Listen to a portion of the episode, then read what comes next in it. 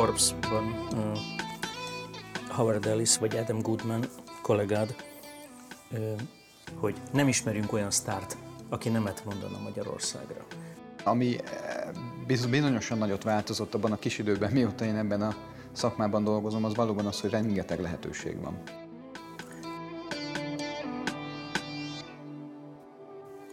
Köszöntöm a kedves hallgatókat, ez a Lumière Podcast premierje és az első vendégünk Balika Gergő, producer, cégvezető, cégtulajdonos, filmgyártási szakember. Szia Gergő! Mit szólsz te ehhez a bemutatáshoz? Szia András, sziasztok hallgatók! Nagyon szépen köszönöm a, a meghívást, hogy az első alkalommal rám gondoltál, rám gondoltad.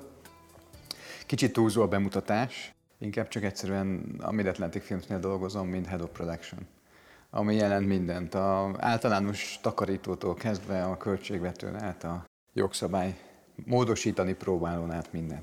Azért a Forbes márciusi cikkében az szerepel, hogy te az egyik tulajdonos lettél a cégben. Mi nem ilyen struktúrában dolgozunk, de kívülről nézve igen, valószínűleg Magyarországon talán ez a legközelebbi ahhoz, ahogy, ahogy részt veszek a, a, a cég, illetve a cégcsoport munkájában. Én inkább szeretem magam egyel távolabb tartani, tehát inkább partnerként hivatkozunk rám. Fölírtam magamnak egy ilyen kérdést, hogy neked a 90-es években a Szent Király utcában az akkori SFE hallgatójaként milyennek tűnt a filmipar, filmművészet a te perspektívádból 20 évesen?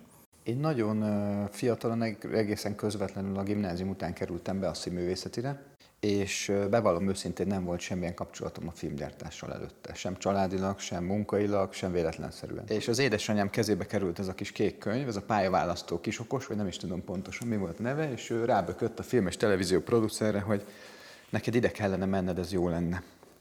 Teljesen véletlen kerültem a színművészetire. Tehát az anyukád rábökött a, a kis kék könyvben arra, hogy neki ez megtetszett? Igen, ő azt gondolta, hogy ez működni fog, és én annyira nem vettem ezt komolyan, ezt az ötletet, hogy én ráadásul az első három helyen jogi szakra jelentkeztem. Tehát én egy ilyen renitens, negyedik pozíciós színművészet is, felvétel is voltam. És aztán mindig, amikor egy-egy fordulónak vége lett, ugye a színművészetén elég sok fordulót tartottak, akkor felmentem a Szentkirályi utca lépcsőn, és ott mindig ki volt függesztve, hogy kik azok, akik még vissza jöhetnek a következőre. És én az elején mindig azt gondoltam, hogy azok vannak kiírva, akik től elköszöntek, és hát ilyen kedvesen megemlékeznek róluk, és aztán elolvastam a címet, hogy a következő fordulóba jutottál. És akkor megérkezett a, a felvételiről a papír, hogy felvettek a színművészetire. Ha ugrunk egy jó nagyot, mondjuk 20 évet, és elképzeljük ma a Balika Gergőt, aki a Mid-Atlantic Films Head of Production pozíciójában, talán az egyik legnagyobb munkaadó ma a magyar filmiparban. Talán ez nem túlzás ezt mondani. Ö, tehát a számok alapján nem, nem. nem tehát, hogy valaki, aki, aki a leggyakrabban és a legnagyobb mennyiségben igen. találkozik, interjúzik, felvesz, szerződik. Hogy igen, mi vagyunk az ország legnagyobb ilyen vállalkozása, több ezer emberrel dolgozunk egy évben. Szeretném, ha többel tudnék megismerkedni napi szinten, vagy esetleg közelebbről, de, de így is nagyon boldog vagyok és büszke, hogy, hogy munkát tudunk hozni Magyarországra. Ezért is azt gondolom, hogy óriás felelősség interjúztatni, meg kiválasztani embereket felvételi vizsgákon. De hogy ezt működik benned ez a szemlélet, vagy ez a fajta nyitottság, hogy, hogy, hogy nem feltétlenül csak a, a hogy is mondjam, a klasszikus elvárásoknak megfelelő ilyen nagyon jó fej, nagyon dinamikus, nagyon azonnal lenyűgöző figurákat veszitek fel a, a, a különböző stábokba, tehát hogy van egyfajta ilyen tapasztalat vagy élmény benned, hogy na-na, azért legyünk türelmesebbek egy, egy, az első beszélgetésnél? I- igen, én azt gondolom, hogy bennem mindenképp van. Tehát, hogy én, én inkább az vagyok, aki, akit egy kicsit meg is riaszt, hogyha valaki nagyon harsány és magabiztos, én, én szeretem inkább azokat az embereket keresni, akik, akik egy picit lehet, hogy kételkednek magukban, de érdekli őket, ahova jelentkeznek. Én magam szerint nagyon szívesen adok lehetőséget mind a, mind a, a nagyhangúaknak, de még inkább a kishangúaknak. És aztán a végén úgy is kiderült. Tehát a filmgyártás szerintem pont egy olyan szakma, bármely területe is az, hogy rövid sikereket el lehet érni, nyilván bekerülni nagyon nehéz, aztán, aztán ott maradni egy pár évig az nagyon könnyű, ezt látom, főleg manapság, amikor jóval több produkció van, mint annak idején, amikor én kezdtem ezt az egészet. de, de hosszú távon megmaradni, és fejlődni, és sikeresnek lenni, azt gondolom, hogy az, az, egy, az egy bizonyos személyiséget kíván. Mi az, ami leginkább ma változik? Hogy látod te, aki gyártottál magyar filmet, tehát voltál klasszikusan a gyártásvezetői pozícióban magyar játékfilmben, a számításaim szerint legalább tíz éve pedig döntően nagy szervizmunkákat, tehát amerikai, vagy nyugat-európai, esetleg ázsiai nagy költségvetésű filmek és sorozatok produkciós munkálatait irányítod. Ebből a pozícióból, ebből a perspektívából mik a legfontosabb változások ma a magyar filmipar kötőjel filmművészet területén? Amit bizonyosan látok, és szerintem egy hozománya az elmúlt 10-15 év erős teljes fejlődésének az az, hogy a, a stábtagok, akik dolgoznak a filmekben, szerintem roppantú megerősödtek. Szakmailag? Roppant nagy szakmai tudás halmozódik fel ezekben a napokban is új megközelítésekkel, amik szerintem mind-mind-mind áttételesen a magyar filmgyártás és filmművészet javára fognak és válnak már most is. De ami eh, bizonyosan nagyot változott abban a kis időben, mióta én ebben a szakmában dolgozom, az valóban az, hogy rengeteg lehetőség van. Mondjuk így, hogy a, a, a magas technológiai szakmában óriási lehetőségek vannak, kitörési helyzetek, külföldi lehetőségek, ha bár megmondom őszintén, most már szerintem Magyarország is legalább olyan vonzó lehet egy fiatalnak filmgyártásilag, hisz hogy ugyanazt megtalálja, mint külföldön. Azt mondja a Forbes-ban Howard Ellis vagy Adam Goodman kollégád, hogy nem ismerünk olyan sztárt, aki nemet mondana Magyarországra. Mit jelent ez? Adam és Howard együtt alapították ugye a Mid-Atlantic Filmset, az első közös filmjük ezen a néven az 2005-ben az Aragon című játékfilm volt. Teljesen véletlenül én, én, én akkor csatlakoztam hozzájuk egy egészen más minőségben, mint felvételvezető. Való igaz, amit tapasztalunk, az az, hogy míg 2005-ben vagy előtte Magyarország egy volt szocialista ország volt, kicsit külföldről nézve sötét bugyra a világnak, ahol nincsen Starbucks, ahol nincsenek kamerák, ahol nincsenek angolul beszélő szakemberek, ez megváltozott. És minél több film jött Magyarországra, annál több külföldi szakember és színész érkezett hozzánk, akik mind-mind eltöltöttek itt egy jelentős időt abban az adott évben, akár hónapokat is, egy, egy filmen dolgozva, vagy egy televíziós sorozaton. És ők így megszoktak itt lakni, lenni. És uh, lettek kedvenc helyeik, megérkezett a Starbucks. Az emberek közül többen beszélnek angolul, lettek barátságok, lettek kapcsolatok, és most már nem egy olyan stábtagunk vagy színészünk van, igen, még színészek is, akik úgy jönnek vissza Magyarországra, hogy tudják, melyik a kedvenc kerületük. Ne adj Isten esetleg egy, egy lakást béreltek, akkor szeretnének ugyanabba visszatérni, keresik a boltokat, keresik a szakembereket, tehát nem, ez nem egy új utazás, mert ez egy visszatérés.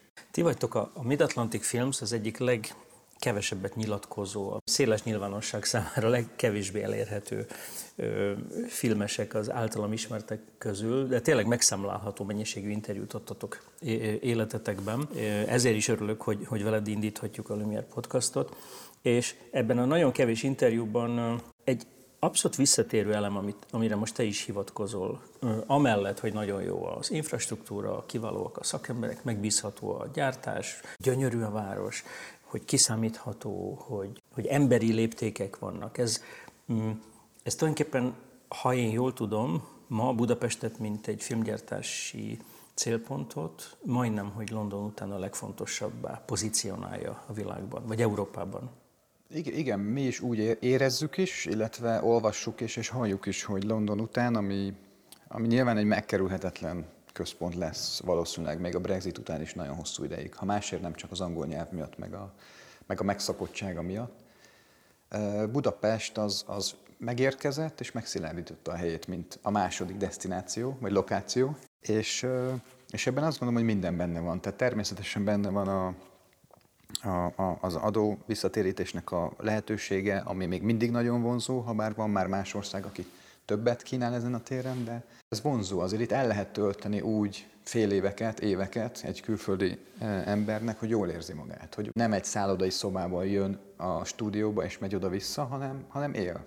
Már idézett Forbes cikkből csak felsorolom a 20th Century Studios, a Universal, MGM, Paramount, Warner Brothers, Showtime, HBO, Netflix, Sony Pictures, mint gyártócégek, akikkel ti rendszeresen dolgoztok, hogy ezeken a, ezeken a szinteken, ezeknek a gyártócégeknek a, a döntéshozói, hogy hogyan születik meg az a döntés, amikor valaki kimondja, hogy Budapesten fogunk forgatni. Hogy kell azt elképzelnünk, amikor végül is a zöld gombot megnyomják? Azt kell mondanom, hogy az 50-60-80 százalék a filmeknek, amiket készítünk, végül sosem kerül hivatalosan zöld lámpára, hanem úgy végül elindul, és akkor egy picit elindul, és aztán megtörténik.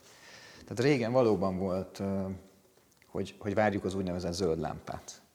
Amikor egy felelős ember, hívjuk ezt a producernek, azt mondja, hogy, hogy jó, akkor most ezt megcsináljuk. Maga a döntés azt gondolom, hogy egészen másképp történhet most a Los Angeles-i stúdió vezetőknél, mint korábban, mert korábban ugye ezzel egy rizikót vállaltak. Tehát Magyarországra hozni valamit, az, az alapvetően egy pénzügyi kérdés volt, hogy próbáljuk meg, ha visszakapjuk az adójóváírást, és jó lesz az érték, amit látunk a képernyőn, akkor, akkor, akkor megérte. Most már Budapestről nem feltétlenül úgy beszélnek, hogy egy rizikót kell vállalni. Most már Budapestről szívesebben beszélnek eleve már a, már a nulladik percben, hogy egy lehetséges érkezési helyszín. Beszélnek a budapesti és körülötte lévő stúdiókról, mint kapacitás, beszélnek az emberekről, nem utolsó sorban beszélnek a, a helyszínekről. Van olyan forgatókönyvünk, ami, ami hisz Budapest elég ezer arcú város, ami eleve úgy kerül hozzánk, hogy tudják, hogy Párizsi jelenet, de Budapestre gondolnak. Tehát, hogy konkrétan más országok helyszíneit is már tőlünk várják és kérik, hisz tudják, hogy valamelyik sarkon megtaláljuk. Ezt a helyzetet az úgynevezett tax rebate, az adó visszatérítés 30%-os mérték, ez mennyire tolta meg? Tehát ez az összes mm, érv vagy argumentum között ez mennyire erős, vagy mennyire számítanak a többiek is legalább, többi szempont ennyire fontosnak? Azt gondolom, hogy, hogy maga az érv, hogy a boom az elindult, az mindenképpen ennek köszönhető. De ha nem lett volna ez a bizonyos társasági adó visszatérítési lehetőség, akkor nem feltétlenül gondolom, hogy ilyen volumenben tudtunk volna filmeket bemondani Magyarországra. Valószínűleg jöttek volna, én azt gondolom, hogy kisebb és olcsóbb mozik jöttek volna az elején, akik, akik egy más pénzügyi konstrukcióban gondolkoznak, de, de azt hiszem, hogy a nagy stúdióknak ez, ez, ez kellett, ennek a megbízhatósága ez kellett, és ez ugye nálunk ez egy államilag garantált adójóváírás, ami ebben a formájában megbízhatónak tekintendő a világban, és aztán ez indította be, ez katalizálta a többit. Most már azt mondom, hogy kezd kiegyenlítődni. Tehát ha, hogy említettem is, vannak más országok magasabb adókedvezményt kínálva, de ők nem tudják még mellé rakni a szakembereket. Ők még nem tudják mellé rakni ezt a kiszámíthatóságot. Ők nem tudják mellé rakni esetleg azt, hogy a színészeik szívesen térnek vissza Budapestre szinte minden mondatban elhangzik a szakember, a szakember utánpótlás, a megbízhatóság, a, a, a, a, stábok jó hangulata, amit egy másik interjúban egyébként Adam Goodman említ, hogy, hogy ő ahhoz szokott hozzá, hogy Angliában, Amerikában hi, good morning, how are you, és mennek tovább az emberek egymás mellett, itt megölelik egymás kezet, fognak, egymás szemébe néznek. Nagyon-nagyon picit ismerve az amerikai stábok életét, ez számomra nem volt ilyen éles különbség. Te hogy látod ezt, hogy valóban a magyar film az tudja ezt a ezt az emberi faktort, ezt a pluszt szolgáltatni? Én azt gondolom, most kiábrándított fogok válaszolni. Szerintem a 2000-es évek elején ez a faktor, ez valóban nagyon markáns lehetett a nemzetközi filmgyártáson belül. Tehát Magyarország egy ilyen kis családias közösség lehetett. Ennek azt gondolom, hogy az is elsődlegesen oka volt, hogy, hogy örültek a magyar szakemberek, hogy külföldi filmek jöttek hozzánk, tehát hogy megbecsülték nagyon jól azt a, azt a helyzetet, illetve nagyon pici volt a szakma, ahol tényleg mindenki szó szerint ismerte egymást.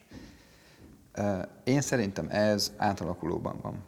Tehát amit én látok, az, az Nyilván sokkal inkább professzionálisabb stábokat látok.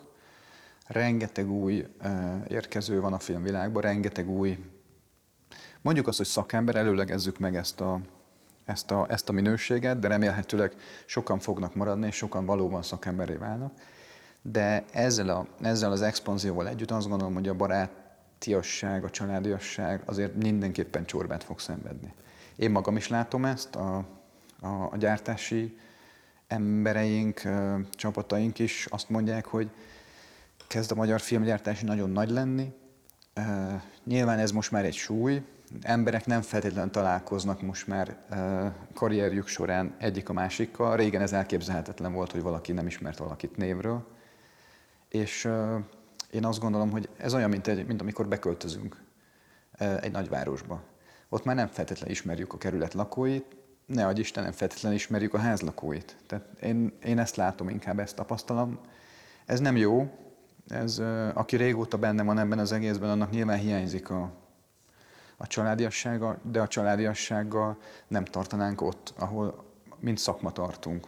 Tehát azt gondolom, hogy ezzel valamennyire együtt kell élni. Ami, ami a lényeg, hogy az adott filmben, aki, aki dolgozik, azok, azok érezzék jól egymást. Mert ez, a, ez az élmény, az, ami, amire így összeállunk egy-egy produkció, ami azt gondolom, hogy a filmgyártásnak az eszenciája emberi értelemben. Ilyen mennyiségben előállítani, kiállítani stábokat, akik le tudnak vezényelni, le, le tudnak menedzselni egy, egy, egy nagy költségvetési amerikai filmet vagy sorozatot, ott ez, ez a színvonal, ez állandóan a legfontosabb kérdés. Ezt a részét az életünknek, hogy látod, a szakember utánpótlás kérdését, a szakember utánpótlás és a szakember képzés kérdését. Én, én, én egyébként büszke vagyok arra, hogy, arról tudunk Magyarországon beszélni, hogy nem, nem csak az alkotói oldal erős, és nyilván erős, és valószínűleg erős is fog maradni, és ez jó, és ez egy hagyomány, de, de Magyarországon a, a szakma az nagyon megerősödött. És én, én mindig megpróbálom erre felhívni a figyelmet, hogy egy filmforgatás az, az ugye az nem csak rendezőkről, operatőrökről szól és színészekről, hanem rengeteg emberről, akik akik még azt is merem mondani, főleg, főleg manapság, hogy közülük nem egy, nem kettő, roppan magabiztos és nagy tudású szakember, sőt, még néha nagyobb szakemberek, mint egy, mint egy filmnek a vezető alkotói. És ez jó, mert ezek az emberek egymásra hatással vannak. Oda is, meg azt gondolom, hogy vissza is. Filmesnek lenni azt, hogy, hogy érezni a közös alkotás örömét, hogy ilyen banalitásokat is mondjak. Ez mennyire tűnik életszerű élménynek, mennyire része a mindennapjainak egy asszisztensnek, vagy bármilyen szintű mesterembernek ma a filmszak, filmiparban. Én, én azt gondolom, hogy amit, amit én láttam a mi, a mi területünkön, az egy, az egy roppant erős növekedés volt az elmúlt években. És nagyon sok olyan ember került be a filmgyártásba, akinek előtte nem volt filmgyártási ambíciója. Semmilyen. És ez egy munka lehetőség volt neki, és ez egy pénzkereseti lehetőség volt neki, és nem feltétlenül gondolt és tervezett hosszú távra. És szerintem valahol itt van a dolognak a nyitja, hogy ugye amikor még én elkezdtem filmezni, akkor mi volt? Akkor az ember kisjátékfilmeket csinált, abszolút nulla forintért, sőt, jó esetben nem került neki nagyon sokba a részvétel, és, és ott, ott alakult ki ez a bizonyos érzés, amit mondasz, és aztán az, az ment tovább a nagyjátékfilmekbe és egyéb helyekre. És én ezt most egy picit veszni látom, nem minden részlegbe és nem minden időben, de azt hiszem, hogy akik most belekerültek és hosszú távon benne maradnak és fejlődnek, azok meg fogják ezt találni. Hogy ott van az a szikra, csak még kell hozzá egy kis idő, hogy begyulladjon. És én azt gondolom, hogy Magyarországon mindig is volt a filmnek egy jelenléte, tehát benne van a kultúrában, benne van, a, benne van az emberek életében.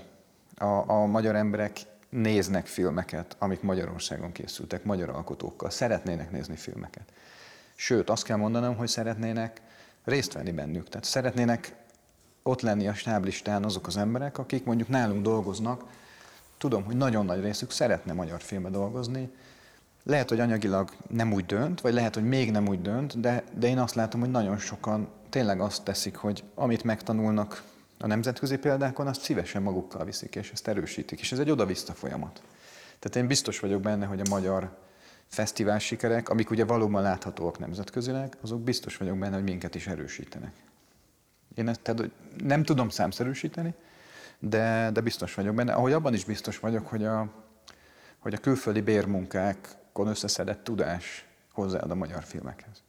Te fogsz-e magyar filmet csinálni még akármilyen pozícióban? Én nagyon szeretnék. Én nagyon szeretnék. Én néha bedobom ezt az ötletet a házon belüli megbeszéléseken, hogy milyen jó lenne, ha a Mid-Atlantic Films kilépne a, a, a tartalomkészítő piacra is. Tulajdonosainkból kiindulva természetesen nem, nem alapvetően kicsi alkotásokkal gondolnánk, hanem olyanra, aminek esetleg piacot lehet teremteni, olyan, olyan ami, amit el lehet adni, olyan, amit meg is néznek nagyon sokan. Tehát, hogy az ebből, ebből esetleg, ami nyilván mindenki ebbe gondolkodik, de igen, hogy a streaming oldalon is befogadásra találjon, bárhol befogadásra találjon. De hogy erre lesz-e időnk, meg van-e kapacitásunk, azt nem tudom. Köszönöm a kedves hallgatóknak a figyelmet. Éljen a Lumière Podcast. Köszönöm Balika Gergőnek, Köszönöm és, szépen. és én csak a legjobbakat kívánhatom mindenkinek. Sziasztok! Sziasztok!